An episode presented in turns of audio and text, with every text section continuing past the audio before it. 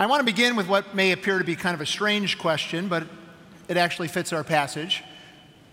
Why do you think people join cults? You ever wondered why is it that people join cults? Right? Most people probably don't wake up one morning and say, you know what? I think I have too much control over my own life. I'd like to hand it over to someone very authoritarian who's going to take advantage of me, isolate me from my family and friends, probably take all of my money. And then they'll keep me because of fear and intimidation and shame. So, where's my local cult recruitment center? How do I get there? Probably not, right? Most of us don't think along those lines. People who are in cults generally don't even know that they're in cults. I think there are many reasons why people would actually join a cult, but at the, at the core, I, I think it's pretty simple, right? There's an emptiness that they feel in their lives. They feel like there's something lacking. It could be meaning and purpose in their lives. It could be real connection with other people. It could be that they're trying to heal from some kind of a wound in their lives. And the attractiveness of this group of people that make up a cult is what drives them. They believe that this can fill the emptiness in their lives. And a cult really is just one extreme way of seeking to fill the emptiness in a person's life. This is certainly true of people who don't know God through His Son Jesus Christ, because being filled is one of the terms that the Bible uses to describe what God does in someone's life when they become, in Jesus' words, born again. When they have trusted in Him for salvation, they are full, they are filled by Him. But the reality is that even as Christians, what's positionally true of us, what the Bible says Jesus has done for us, what will ultimately be true of us completely in heaven, uh, is still something that we have to practically work at, right? It's not always 24 7 our experience of what's true because God has made it true in our lives. So, in other words, even as Christians, sometimes we do experience times of emptiness, right? There are times in our lives where we do feel like we're longing for something to, to bring us comfort in some way. There's something lacking. And even as God's people, we might readily acknowledge, at least intellectually, no, no, I'm filled. i have been filled with Christ. I'm full uh, because of what He has done for me. We do recognize that there are times when we feel like we, we look for more. There's something else that we want. We're, we recognize that, you know, at times there are uh, ways that appear easier to us to fill that sense of emptiness, to ease that, than seeking the Lord Himself. And as Christians, I think we're constantly tempted by those things. And so, our passage this morning, Colossians chapter 2, verses 8 through 12, and you'll find it on page 984 in the blue seatback Bible in, in front of you. This passage is going to help us to understand how being captivated by Christ will strengthen us against the temptation to be taken captive by lesser things. So I think for all of us, it's a tremendously important passage that has great application in our lives. Let's take a look at it. Paul writes, See to it that no one takes you captive by philosophy and empty deceit, according to human tradition, according to the elemental spirits of the world, and not according to Christ. For in him the whole fullness of deity dwells bodily, and you have been filled in him who is the head of all rule and authority. In him also you were circumcised with a circumcision made without hands, by putting off the body of the flesh by the circumcision of Christ. Having been buried with him in baptism, in which you were also raised with him through faith in the powerful working of God who raised him from the dead. There's a lot there. And I got about 32 minutes to walk through it, or run through it actually. So I gave you a very, very simple outline, right? Three points and then uh, points underneath the last one the danger, the solution, the reasons. That's all we're going to do. The danger, the solution, the reasons. Let's begin with the danger. Paul begins with a serious warning about a danger that the Colossians were facing, but were perhaps unaware of. In fact, it's a danger that, that many of us face that we're unaware of. So he writes, See to it that no one takes you captive. In other words, you have to be on guard. Don't take this casually. Take this seriously. If you aren't on guard, You run the risk of being taken captive, like, like in a war where you're captured and taken away as a prisoner. So, being captive, it shows how serious the consequences are for our faith and for our lives. And if you were in a situation where you thought you could be taken captive, you would be on guard, right? Your whole posture would change. You'd be looking around all the time, you'd be listening for things. And that's really what Paul is calling the Colossians to do, and then through his, his writing, calling us to do as well. They needed to be on guard for their situation, and the truth is, is that so do we. The danger that he is warning us about is one that, because we can't see it all the time, it's not right in front of our face, we're, we're not always aware of it. Now, I've always had smoke detectors in my home. I thought I was being a very responsible person and then parent when I did. And then later on, I found out I needed a carbon monoxide detector or two. And I thought, fine, kind of expensive, but I'll do that. And then when we finally bought a home a few years ago, I was told that I needed a radon mitigation system. I thought, right. Okay, how stupid do I look? And I realized when I asked the guy the question, I should have told him that I was, it was a rhetorical question because he answered me. but I mean, radon it sounds made up, right? It sounds like baby ra- radiation or something. It's like, oh, radon, that's cute. Where, like, where do you buy that? Well, it turns out radon is a thing, right? In 2014, uh, newspaper USA Today called radon the silent killer in your home. It's kind of interesting because my wife always thought the silent killer in our home was the box of glazed donuts I keep underneath our bed.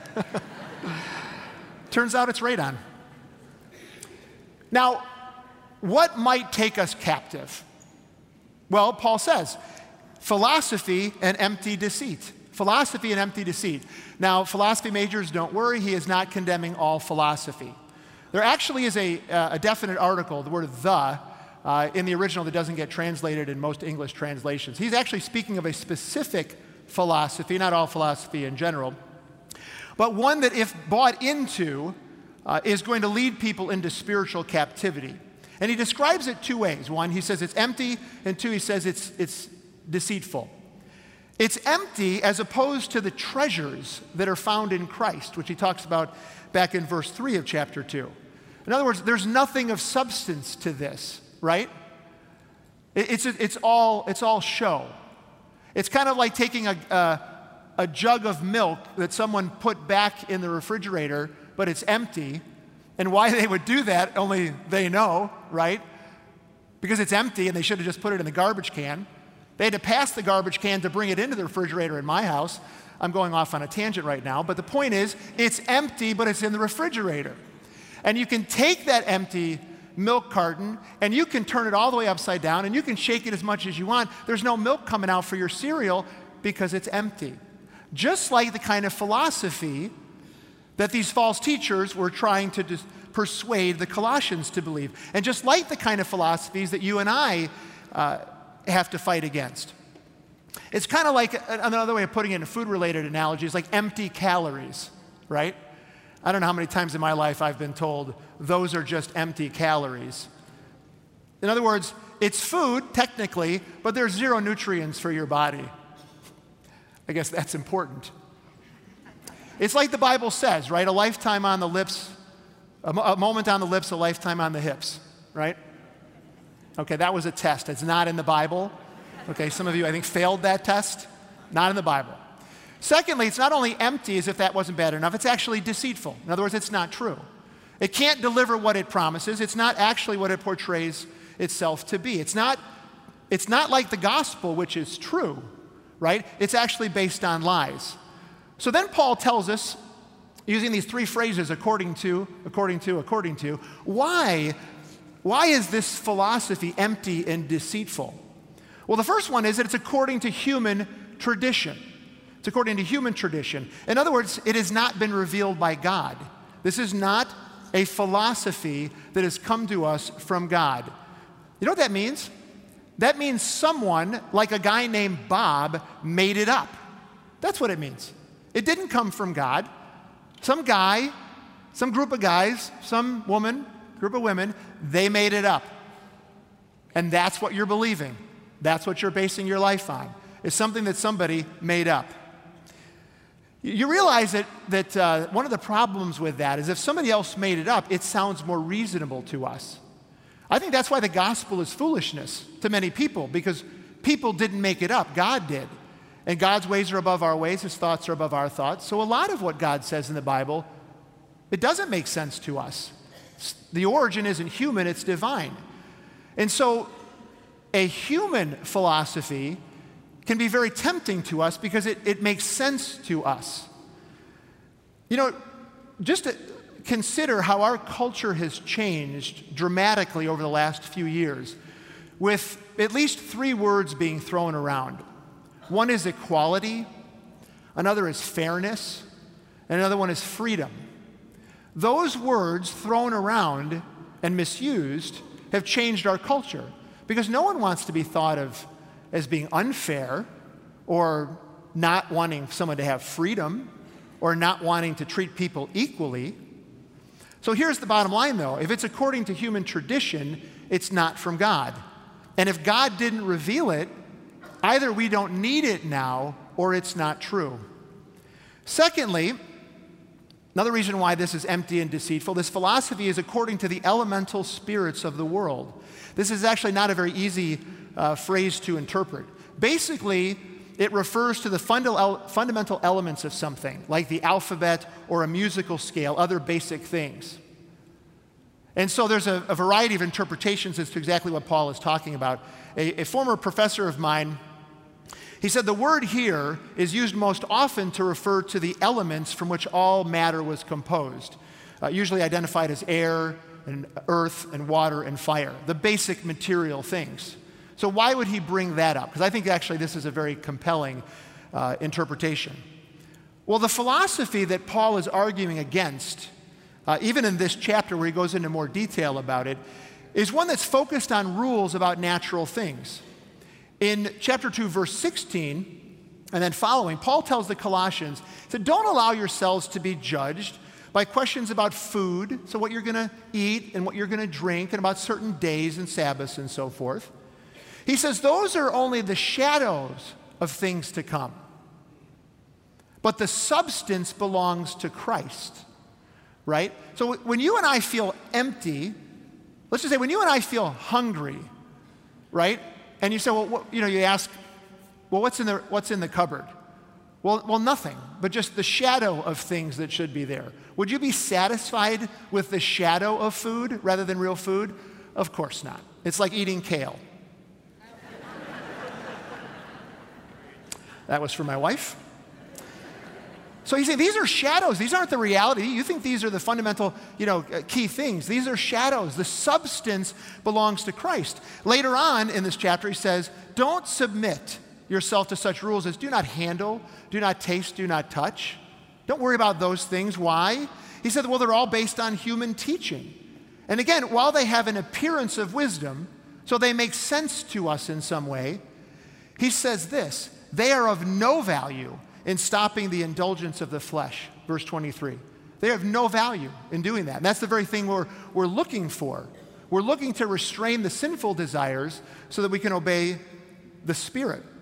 But the false teachers in Colossae wanted the Colossians to focus on things that are temporary, things that are shadows with no substance, things that are not of the supreme importance that they said. But they told them these are the keys. This is how you fill the emptiness in your life, either by salvation or by sanctification, how you grow in your relationship with the Lord. Right? It, it, it, it's different. You need more. You need more than Jesus. Importantly, we can't really get into it, but there is an aspect of the demonic here as well. Uh, one writer put it this way the tendency to spiritualize or to divinize uh, the material elements was a strong culture current that the people of God had to fight against. You know, people worshiping the sun and the moon and the stars and all those kinds of things. So there is an element, that's one of the main interpretations here. There's an element, the spiritual thing is really, really demonic. Either way, it's deceitful and empty. And then finally, and most importantly, Paul writes, it's not according to Christ. It is contrary to him. Now, remember what Pastor uh, Larry said last week from the passage just before this. We are to be grounded in Christ. We are to be growing in Christ. And we are to be grateful and abounding in gratitude for all that He has done for us. You see, we can't move past Christ to something that's bigger and better because there is nothing bigger and better. There is nothing more relevant, there's nothing more practical, there's nothing more powerful. It is all in Jesus. There are no bigger and better things. He is everything. These philosophies, by adding something in addition to Jesus, are saying that he's not enough. You have to add more to him. This passage tells us really he's everything. So here's my question How can everything not be enough? It is enough, right? I mean, you may have wondered that when you're trying to balance your checkbook each month. How can everything not be enough? He is everything, and He's always enough. And the temptation that you and I experience at times to think, I could go to Jesus, but my, this is so much easier, and this seems a little bit wiser. And that's where I'm going to go to fill the emptiness that I'm experiencing. We don't like feeling empty. The sooner we can feel full, the better. We're always looking for easy way outs.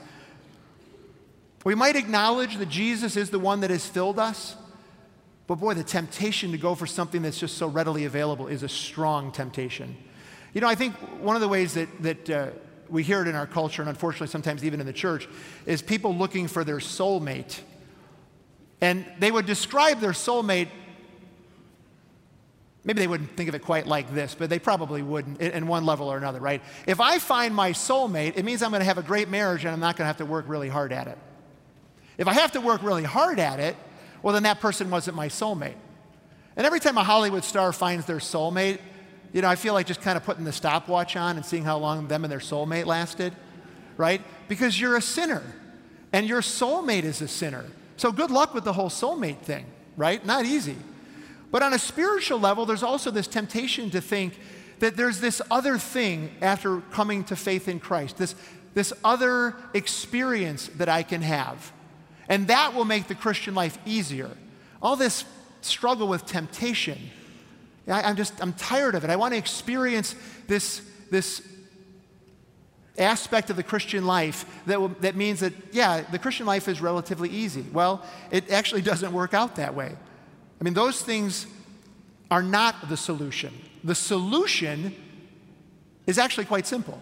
The solution to being to avoid being held captive by these false philosophies, these empty and deceitful philosophies, is to be captivated by Christ.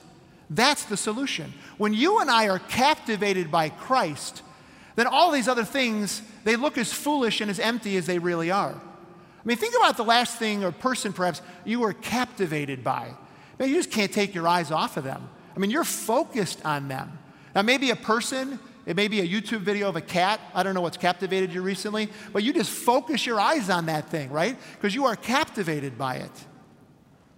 This is Paul's concern. It's his concern for the saints in Colossae, his concern for us that we're going to fall into a trap set by the devil, that we're going to believe the lie that Jesus is not enough. We actually do need more. Even as Christians, to fill this emptiness that we're experiencing. And so we're going to take our eyes off Jesus, if even slightly, and we're going to move past what we were taught about him. Earlier in chapter 2, Paul issued a similar warning to the one he, he did in this passage. He says, I say this in order that no one may delude you with plausible arguments. Again, recognizing that we're, we're likely to fall prey to these things. Paul wanted them to know how hard he was working for them. He was working on their behalf. Why? Because he wanted them to reach all the riches of full assurance, of understanding, and the knowledge of God's mystery, which is Christ, in whom are hidden all the treasures of wisdom and knowledge. I mean, think about that for a minute. You may have to go back and read, read that passage earlier, chapter 2, verses 2 and 3. All of the riches, full assurance of understanding, the knowledge of God's mystery. It's Christ, in whom are hidden all the treasures of wisdom and knowledge.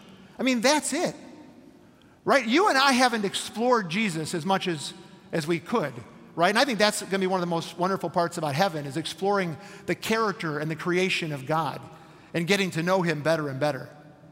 So, how are we going to avoid falling prey to these temporary solutions for the emptiness that we feel at times? My friends, it is simply this it is by savoring who Jesus is. It is by coming to understand and to know him to a depth that perhaps you've never experienced before because we have a tendency to go to these other things. You know, I had a, a roommate shortly after I came to Moody Church. He's with uh, the Lord now. And he had been a drug addict since he was about 14 years old, uh, a cocaine and heroin addict, and had developed uh, HIV through uh, drug use over those years. And so, toward the end of his life, he actually moved in with me for a little while. And he said something to me when we sat down and talked about what this might look like. He said, You know, you need to understand something. He said, I started doing drugs at a young age, and I was drinking before that. I think he said he started drinking around the age 10. And he said, So every time a difficult situation came in my life, every time I had an emotional, uh, emotionally difficult experience, I went to alcohol, I went to drugs. He was about 45 years old at the time, and he told me, he said, What you're going to find with me is I respond emotionally like a 10 year old, because that's where I stopped. Because from that point on, every time I had to struggle with something, I just turned it over to alcohol, I just turned it over to drugs. And see, that's the problem I think that we face as Christians. When we don't go to Jesus with these feelings of emptiness, when He's not the first one that we go to, but we go to other things that might be good, then we're not growing in our trust in the Lord. We're not growing in our confidence in Him. We're just kind of stagnating at that point. And the wonderful thing is, is that the more that you do that, the more that you, that you resist the temptation of these other things, but you really go after Jesus, at least in my experience, I know in, others that I've talked to, these empty and deceitful philosophies, they look as foolish to you at the beginning as they would if you'd examine them further. You look and go, I don't want to do that. That's stupid. I don't want to be stupid. I'm tired of being stupid. Like you're not tempted by them anymore because you see them really as they are. Jesus is the solution. Can you agree with me on that? Jesus is the solution, right? He saves us and he makes us more like himself. And he is all we need. He'll use a variety of different means, of course, but he's it. If all you have is him, he's all you need. He's everything, and you don't need anything more than everything. So the third point is this what are the reasons? Why is Jesus the solution? And Paul says four things. Number one, in him, the fullness of deity dwells. That's what it says in verse 9. The whole fullness, Paul writes. I he really dwells on this, right? The whole fullness of deity dwells bodily. Now, he could have just shortened that and said Jesus is God, right? It's essentially what he means. But he wants us to understand what that really means and what it means for us when faced with a temptation to fall prey to one of these empty and deceitful philosophies, to fall into theological error and then sinful behavior. In Jesus, all power and majesty and love and holiness and goodness and grace and wrath exists in bodily form. It's all in Jesus. He is God. But you think about what does that mean? What does that represent? Everything that you and I can possibly long for Everything that we can long for that might be tempted to, to seek somewhere else, which is really the true desires of our hearts, not just the surface things, but what motivates those, the true desires of our hearts. They can only be found in Jesus. They can only be found in Him. So, why would we go somewhere else? Why would we go to be filled by someone or something else if only God can do it? If everything that can possibly fill us, that can truly fill us, exists in Jesus. It would be foolish, right? I mean, skip ahead a little bit to verse 10. Paul says of Jesus, He is the head of all rule and authority. That means there's no one greater than He is. I mean, you, if you have access to the president of the company, you don't go to someone that's 20 layers down to get to the executive bathroom or something, right? My, my brother runs a company. I want my son to work for him. I go to my brother and I beg, and it worked. But if I were to go to somebody that works in the shop, they probably don't even know me. I haven't worked there in 25 years. And they go, Sorry, there's nothing for you. So I go to my brother. And again, I beg, but it worked. You go to Jesus because he is everything. He alone can fill the emptiness in our hearts. So remember, Paul is talking to Christians here primarily. He's reminding them of who Jesus is and what he has done for them so they will be strengthened against temptation. So they're not going to fall captive to error. And yet it's a temptation because following air can be easier for us and even look more attractive than following Jesus. That's, that's been true of God's people all along. There's a, there's a wonderful passage in Jeremiah 2.13 that actually, where the Lord says, this is the problem when we do this, right? He says, for my people have committed two evils. One, they have forsaken me. I mean, that's bad enough, right? They have forsaken me. The fountain of living waters. I have what you need. I, I have a fountain of living waters. And instead, they've hewed out cisterns for themselves, broken cisterns that can hold no water. My friends, that's a great description of these empty and deceitful philosophies. These lies that tell us that emptiness that you're feeling, well, go in this direction. Whether it's a sinful direction or even what you might call a neutral direction. It's something that's not bad in of itself, but it's drawing you away from the Lord. He, he's, he's standing there with this massive, inexhaustible bucket of ice cold water, and you are parched and you're like, I want to drink from that filthy pond over there because it's closer. And that's what we're doing, right? And he's saying, No, come to me.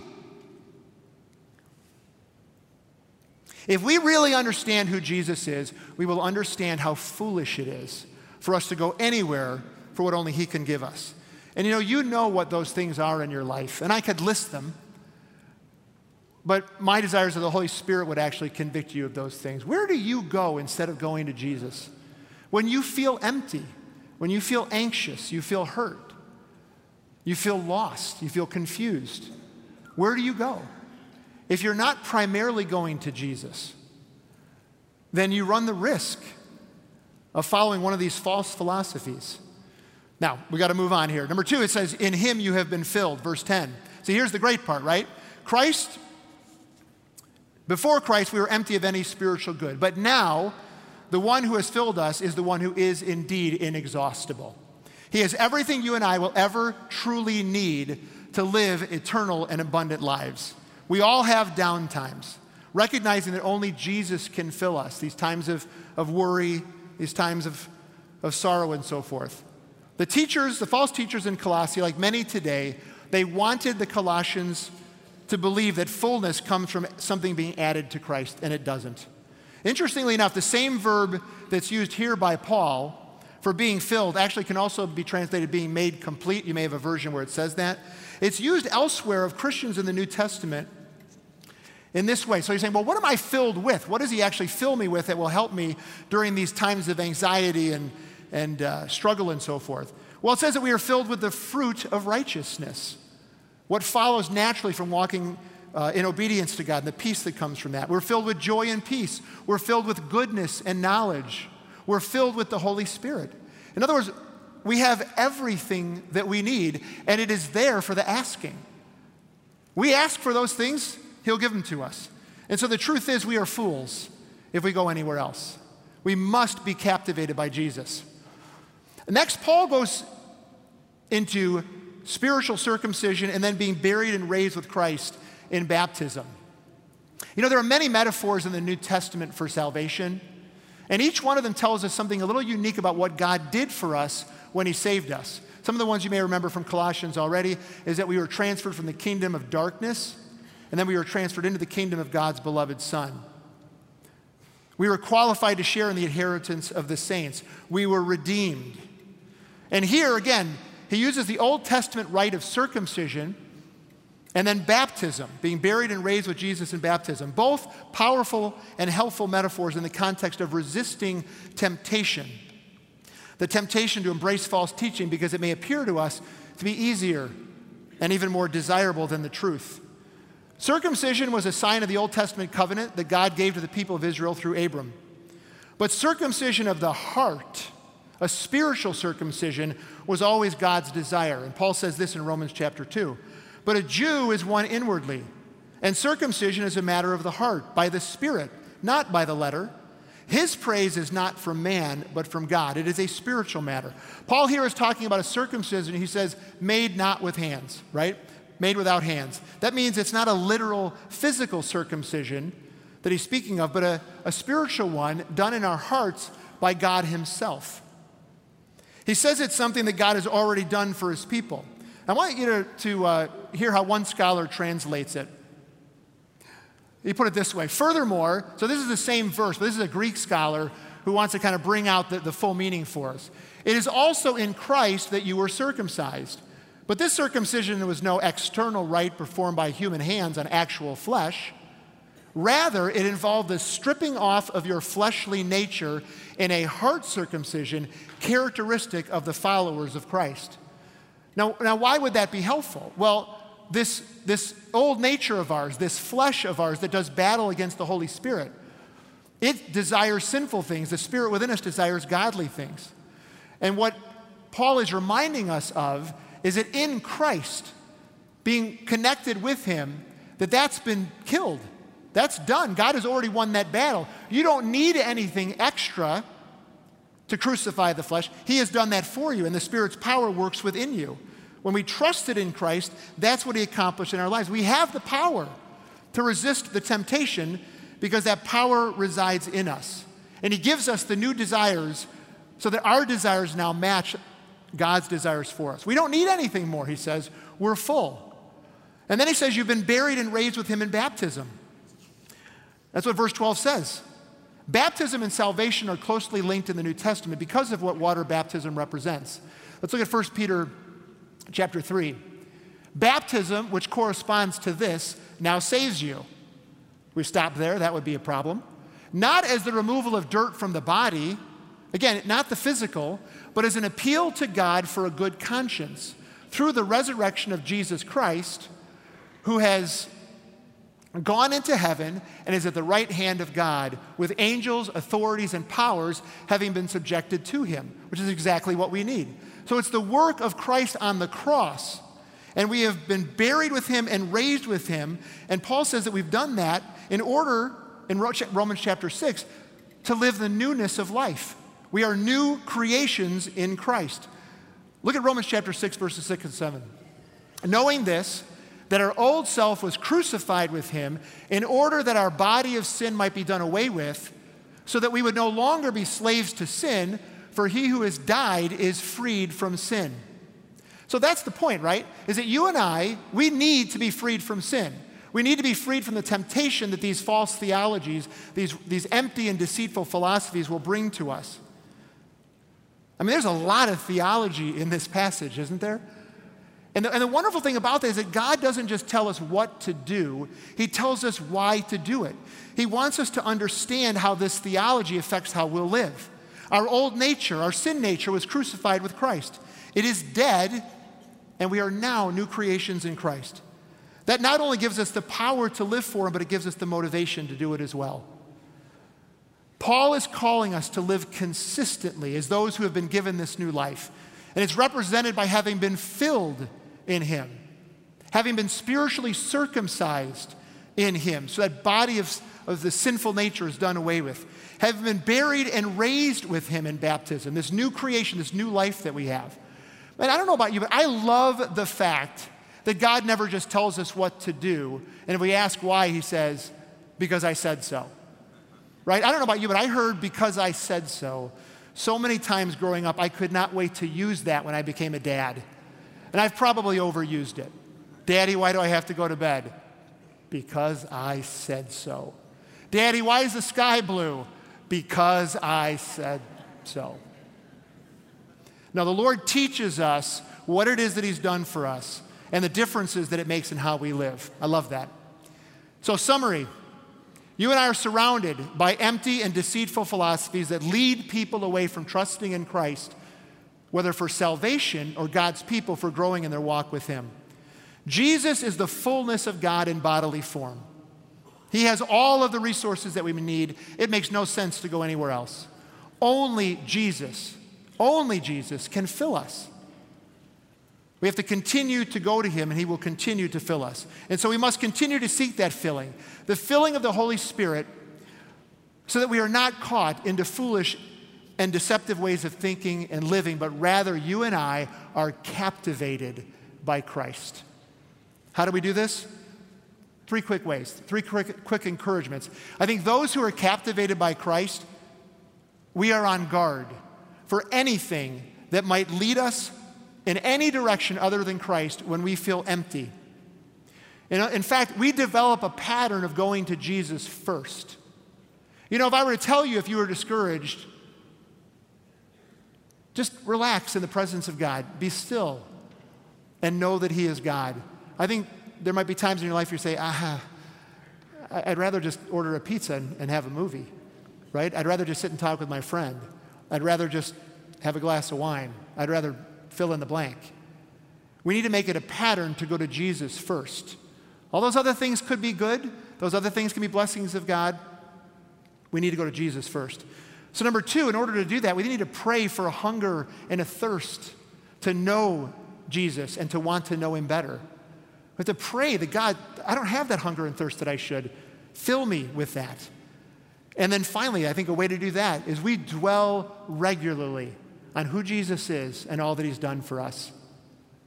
We make it a pattern of going to Jesus first. We pray that God would give us a hunger and a thirst for a knowledge of who Jesus is and what he's done for us.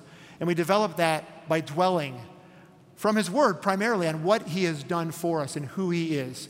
And I promise you, if you do that consistently, you will be captivated by Christ. And the foolishness of these philosophies, the foolishness of these behaviors in your life that draw you away from Jesus, you will see them as foolish and you will reject them. Let's pray.